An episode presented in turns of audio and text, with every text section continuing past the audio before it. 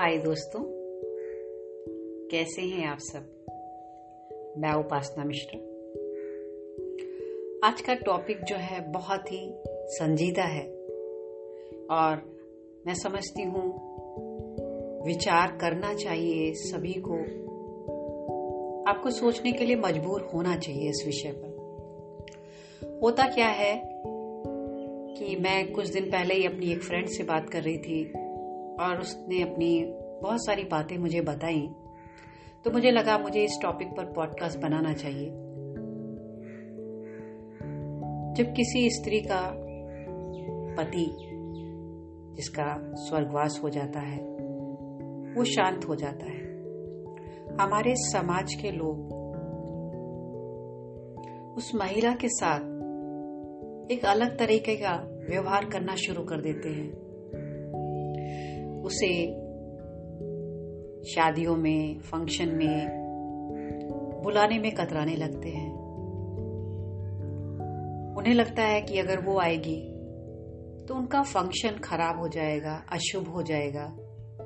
और ऐसा अपने ही परिवार के जानने वाले लोग ही नहीं। कई बार नाते, रिश्तेदार, दोस्त लोग अड़ोस पड़ोस के लोग भी करते हैं। और उस महिला को बड़ा दर्द होता है कि ऐसा उसके साथ व्यवहार किया जा रहा है। ऐसा नहीं करना चाहिए। हमारे समाज में वो महिला अगर कहीं तैयार हो करके निकल रही है तो लोग कहेंगे, देखो, कैसे मज़े से तैयार होकर के घूम फिर रही है, इनको तो किसी चिंता ही नहीं है। आप सोचिए, वो ऑलरेडी इतने कष्ट से गुजर रही है, दर्द से गुजर रही है। अगर वो अपने दर्द को भूल कर अपने आप को बिज़ी रख रही है, अपने परिवार को देख रही है, अपनी सारी जिम्मेदारियों को संभाल रही है अच्छे से तो आपका क्या कर्तव्य बनता है? आपको उसे सपोर्ट करना चाहिए, समझना चाहिए। और कई बार तो क्या होता है, महिलाएँ ही दूसरी महिला के दर्द को नहीं समझ पाती। वो ही तरह तरह की गॉसिप करती हैं और बातें बनाती हैं र्यूमर फैलाती हैं, जो कि बिल्कुल उचित नहीं है। एक महिला होने के नाते आपका सपोर्ट तो उसके साथ होना ही चाहिए। आपको यकीन नहीं होगा, उसने अपना जीवन साथी खोया है तो वो दुखी क्यों नहीं होगी? वो सारा दिन बैठ के आपके साथ रो तो नहीं सकती? या सारा दिन आपको, आपसे सिंपैथी लेने के लिए आँसू बहाती रहे उसका जीवन पड़ा है, बहुत लंबा जीवन होता है। अगर यही बात किसी पुरुष के साथ हो जाए, यानी उसकी पत्नी मर जाती है, जीवन साथी अगर उसे छोड़कर चली जाती है, लोगों का रवैया एकदम बदल जाता है। उन लोगों की सिंपैथी उस पुरुष के साथ बहुत अच्छे से होती, वो कहते, बेचारी चली गई, अब देखो बेचारा कैसे रहेगा, क्या होगा, अकेले कैसे अपना जीवन काटेगा। इसकी शादी करा देनी चाहिए।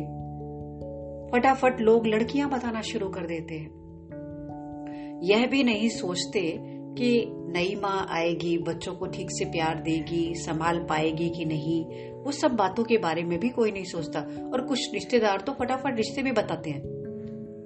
और इस पुरुष के साथ इसको कोई ये व्यवहार नहीं करता कि भाई आप हमारे फैमिली फ़ंक्शन में मत आओ उसका बाइकआउट नहीं किया जाता।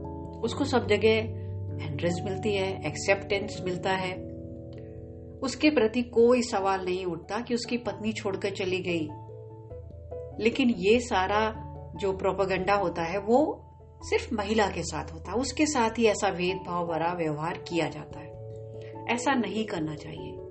मैं समझती हूँ कि हम सभी समाज के जो लोग हैं स्त्री पुरुष इन्हीं से समाज चलता है। सब पढ़े लिखे एजुकेटेड होते हैं। लेकिन अपने दुख दर्द को समझते हैं और दूसरे के दुख दुख दर्द को समझ ही नहीं पाते। चाहे वो पुरुष हो, चाहे वो स्त्री। अगर पुरुष ने अपनी पत्नी को खोया है, वो भी दुखी है, परेशान है, उसको भी अपने जीवन साथी को भूलने में दर्द होता है, दुख होता है।